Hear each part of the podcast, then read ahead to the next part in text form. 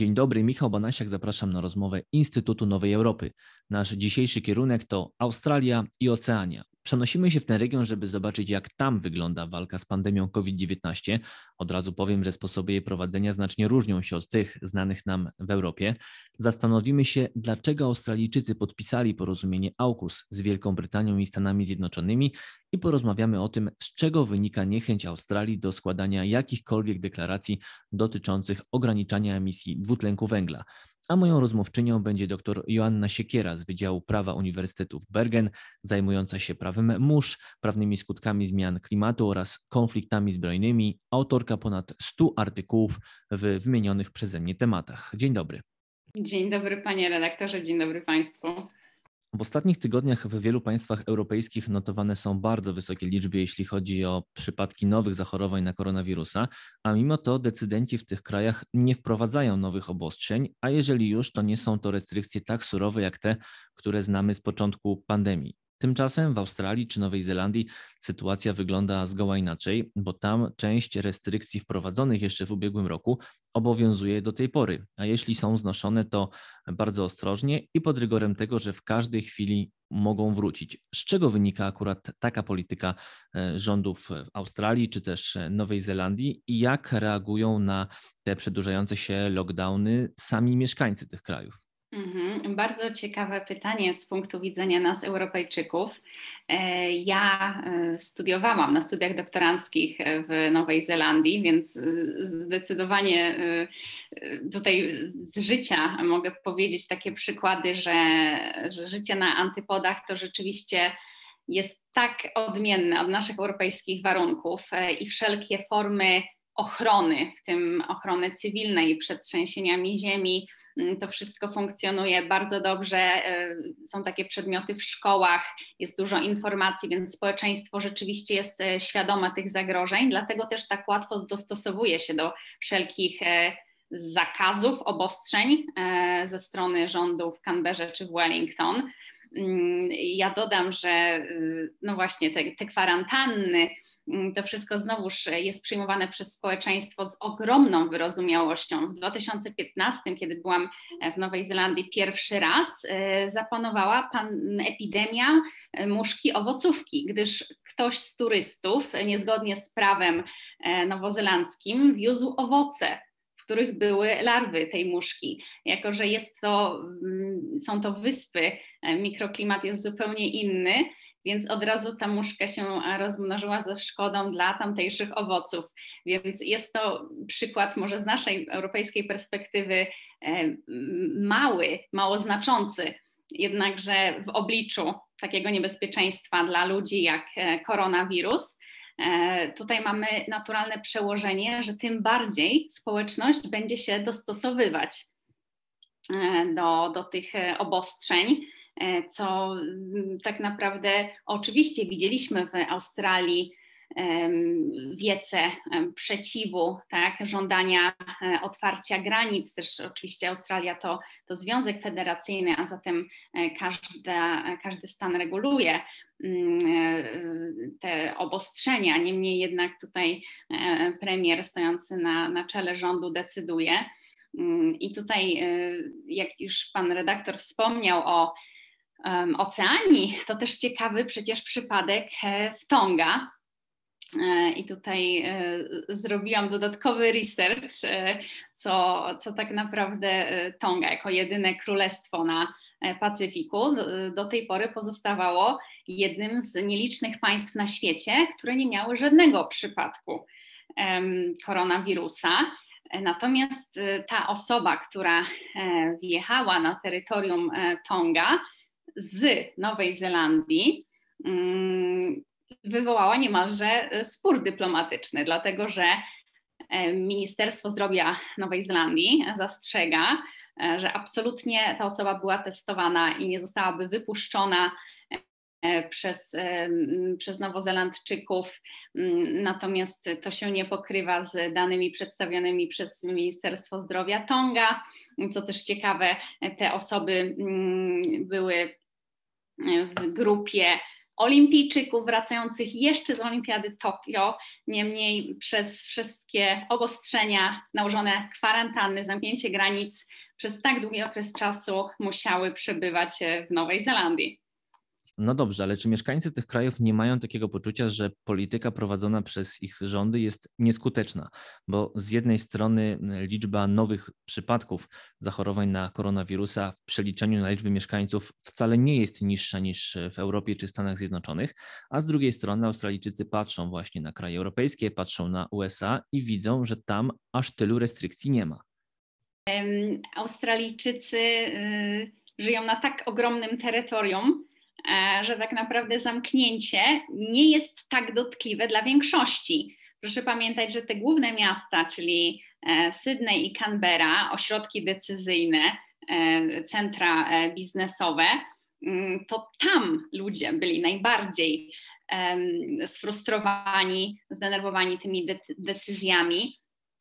To też, jak pan redaktor wspomniał, jak przejdziemy do rozmowy o, o węglu, E, tutaj podzieliłabym Australię na takie dwa e, obozy, czyli te duże miasta oraz cała reszta.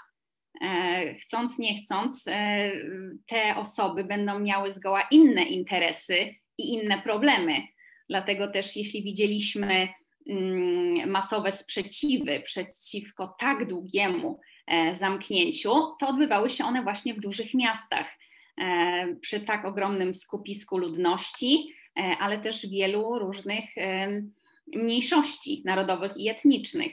E, tego nie będziemy obserwować w, w środkowej czy, czy południowej części, e, części Australii. Wspomniała Pani Królestwo Tonga, państwo, w którym pierwszy przypadek zakażenia koronawirusem został wykryty dopiero w ostatnim tygodniu tym momencie wolno od pandemii pozostają jeszcze Tuwalu, Mikronezja i Nauru, ale niezależnie od tego, czy, kiedy i ile przypadków zachorowań było w danym państwie, to cały region odchorował pandemię gospodarczą. Wiemy, że lwia część PKB poszczególnych państw jest oparta e, na turystyce, a turystyka to ta branża, której pandemia najbardziej zaszkodziła. Jak poradzono sobie w tych krajach z tym problemem? Bardzo dobre pytanie, e, dlatego że mm, rzecz e, ma się do całej egzystencji narodów.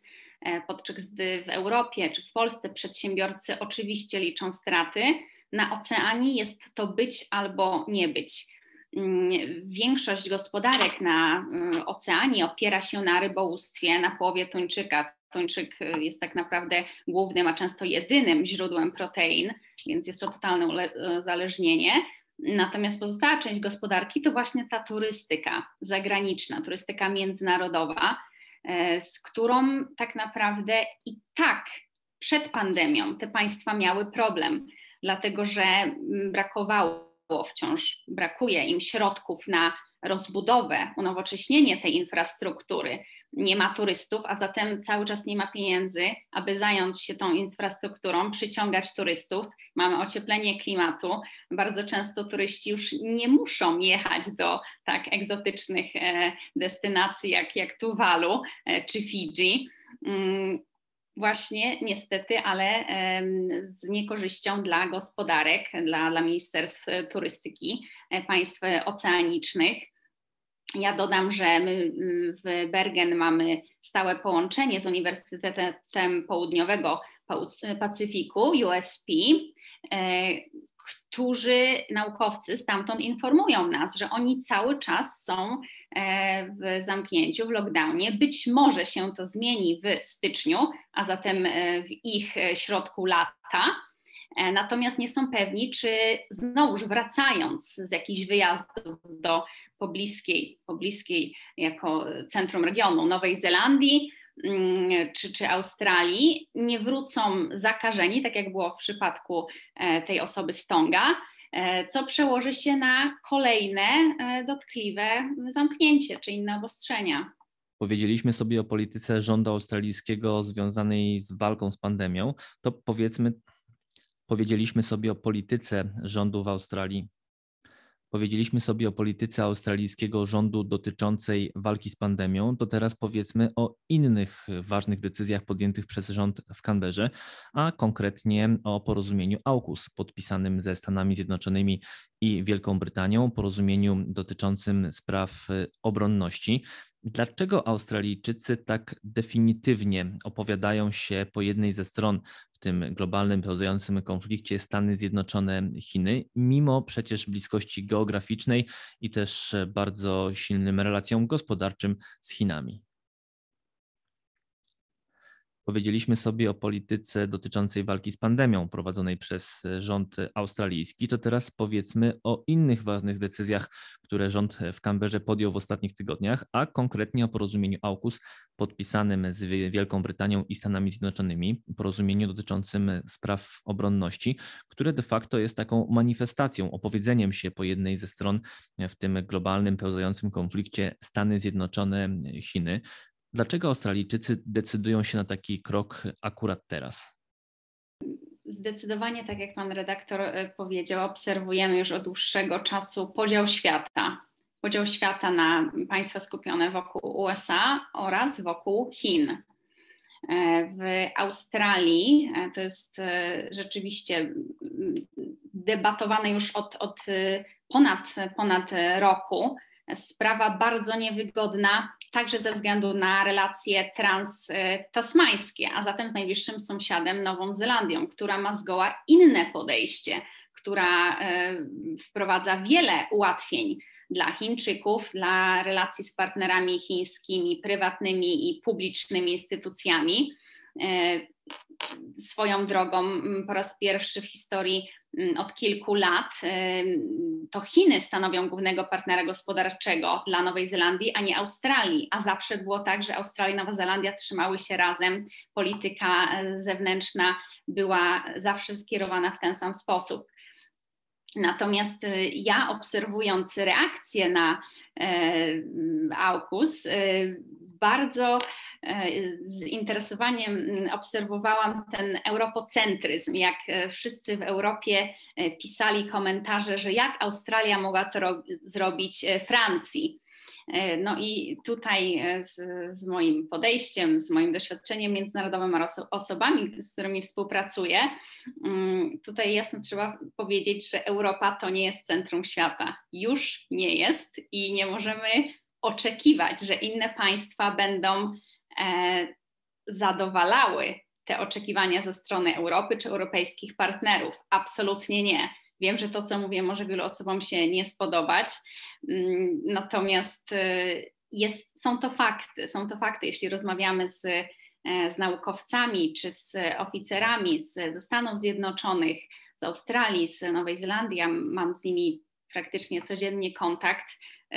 Oni naprawdę nie rozumieją, dlaczego Europejczycy są tak bardzo na sobie skoncentrowani i dlaczego mm, nasza narracja jest tak bardzo e, europocentryczna, pomimo jasnego podziału, tak jak pan redaktor powiedział, e, świata na, można powiedzieć, nową zimną wojnę, tylko że teraz USA versus Chiny.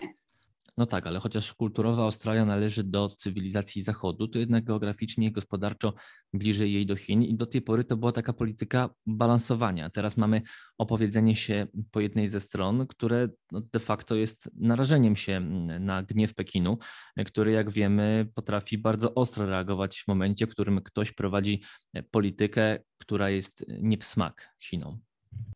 Zdecydowanie tak, zdecydowanie tak. Było to bardzo mocne e, postawienie znaku zapytania, że australijski rząd wybiera e, ten parasol ochronny Stanów Zjednoczonych, także e, Wielkiej Brytanii, ale przede wszystkim Stanów Zjednoczonych.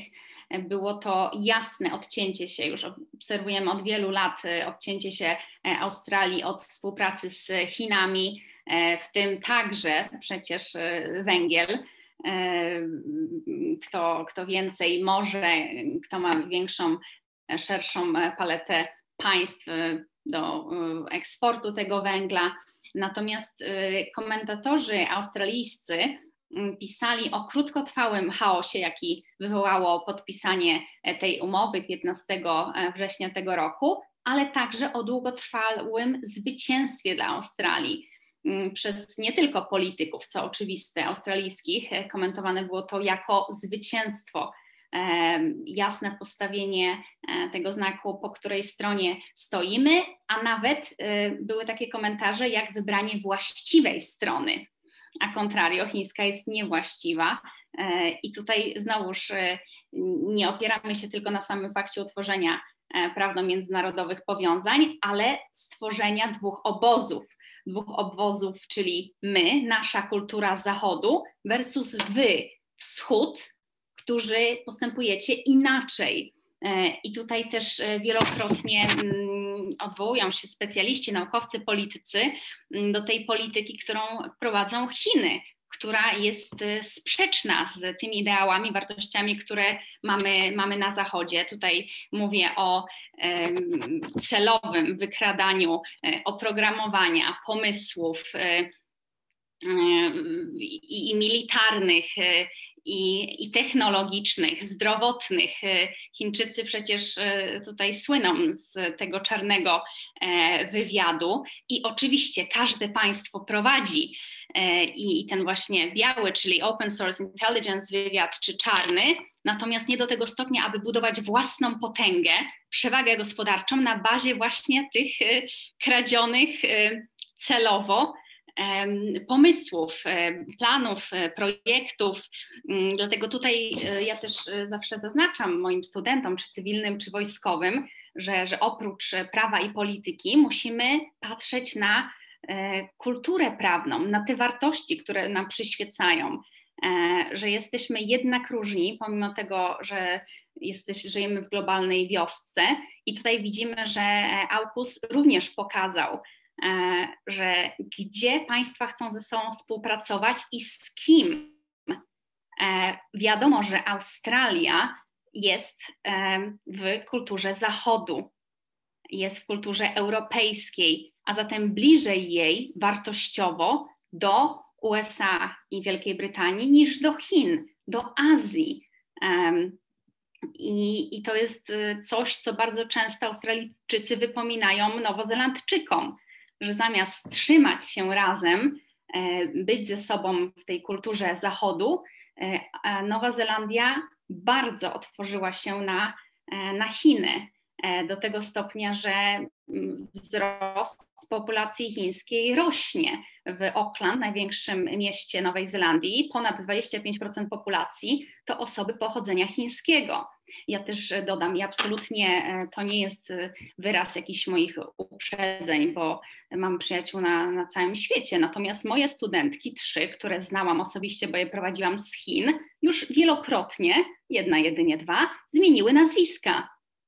E, jak europejskie czy inne służby mogą dojść tożsamości danej osoby, która zmienia to, to nazwisko tak często, i jeszcze w sposób, przy braku znajomości e, jednego z języków obowiązujących w Chinach, jest niemożliwe dociec, e, co ta osoba robi, gdzie jest.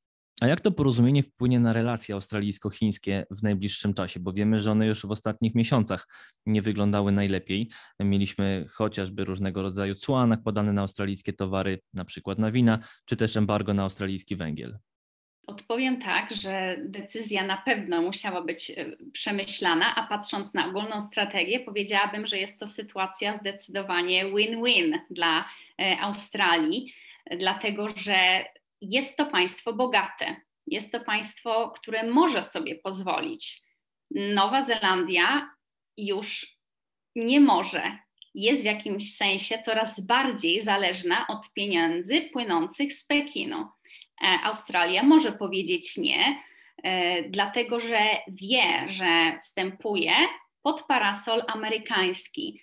I tutaj Amerykanie też, e, to też obserwujemy od jakiegoś czasu, przerzucają część odpowiedzialności za utrzymanie światowego porządku. Tak? Zawsze mówiliśmy o tym światowym szeryfie, E, były takie symbole Stanów Zjednoczonych właśnie z tą, z tą gwiazdką szeryfa, że, że to na Stanach Zjednoczonych spoczywa odpowiedzialność na utrzymaniu porządku i pokoju na świecie.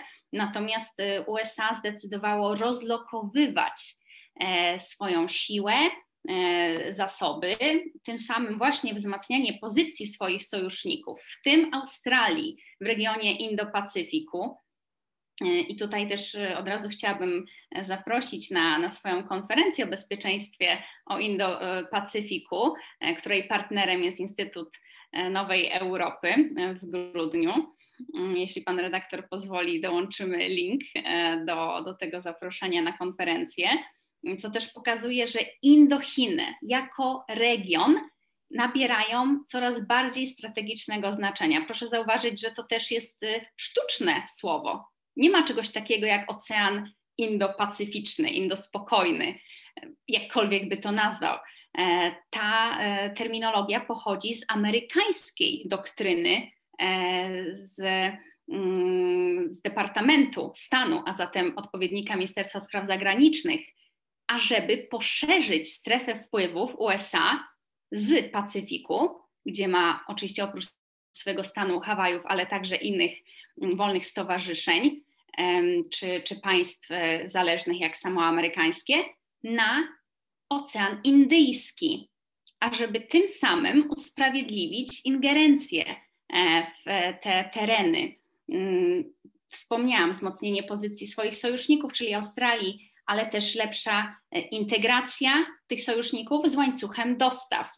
Tutaj oczywiście to, co dla żołnierzy czy oficerów, których szkole w NATO jest, jest bardzo ważne, e, co często mi przypominają. Przerwanie w dostawach stanowi śmiertelne zagrożenie. Dlatego tak ważne jest Mm, stałe, bez możliwości jakiegokolwiek przerwania, nawet na chwilę tych dostaw. W Glasgow trwa COP26, podczas którego pada wiele deklaracji dotyczących mm, ograniczania emisji dwutlenku węgla, zeroemisyjności itd., tak ale Australia stoi trochę z boku całej tej dyskusji, niechętnie zabiera głos, niechętnie podejmuje jakiekolwiek zobowiązania z oczywistych powodów, bo jest to największy na świecie eksporter tak zwanego węgla metalurgicznego, jeden z największych eksporterów węgla energetycznego ale ta presja społeczności międzynarodowej narasta, tak jak chociażby w przypadku Chin, i Australia wiecznie nie będzie mogła mm, obierać takiej biernej postawy. W końcu trzeba będzie się opowiedzieć, trzeba będzie jakieś działania podjąć. Czy w Australii trwa dyskusja dotycząca mm, tego, co zrobić, żeby mm, tej emisji dwutlenku węgla było mniej?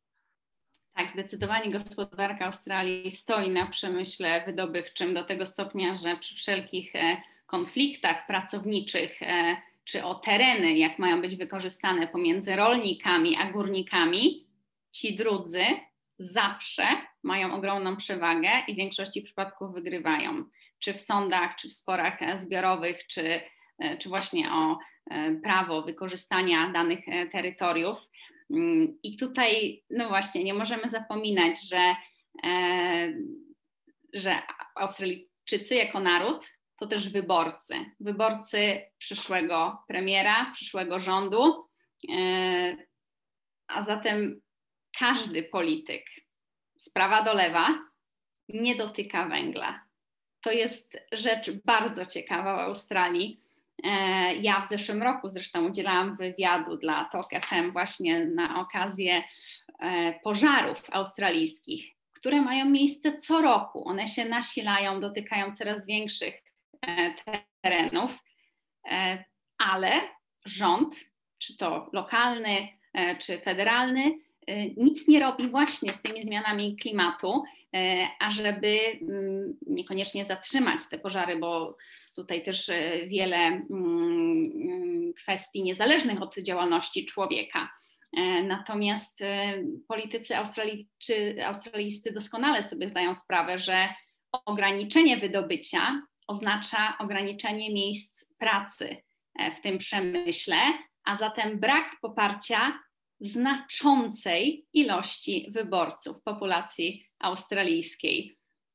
Dlatego też e, COP26, jak i inne spotkania czy szczyty klimatyczne, e, australijskie stanowisko wydaje się być niezmienne. Mm, tutaj też mm, warto przywołać e, jakby taki przytyk e, do Australijczyków, często e, przywoływany przez czy Nowozelandczyków, czy, czy Brytyjczyków, że przecież Australia to była kiedyś kolonia karna.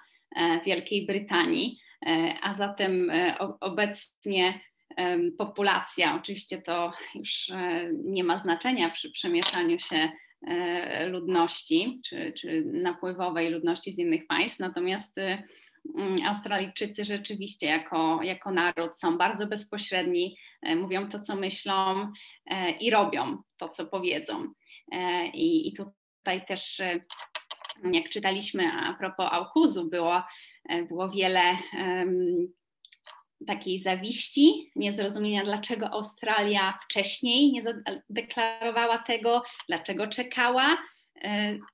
I, I znowuż powracamy do, do interesów tak, i polityki realizmu w stosunkach e, międzynarodowych. Australijczycy są e, bardzo dobrym przykładem tego, że rzeczywiście nie patrzą e, na interesy czyjeś, ale własne, nawet kosztem utraty sojuszników czy mm, straty dobrego wizerunku na arenie międzynarodowej właśnie podczas COP26. Politycy na całym świecie są e, znakomici, jeśli chodzi o unikanie niewygodnych dla siebie tematów i takich tematów, które mogłyby się nie spodobać ich e, elektoratowi, ale wiecznie od tej dyskusji nie będzie można uciekać. Mamy już deklaracje ze strony państw unijnych, mamy deklaracje ze strony e, Chin, więc na Australię w końcu ktoś wskaże palcem i powie: Teraz wy. Czy wobec tego jest jakikolwiek plan B? Czy jest jakiś pomysł na to, co po węglu?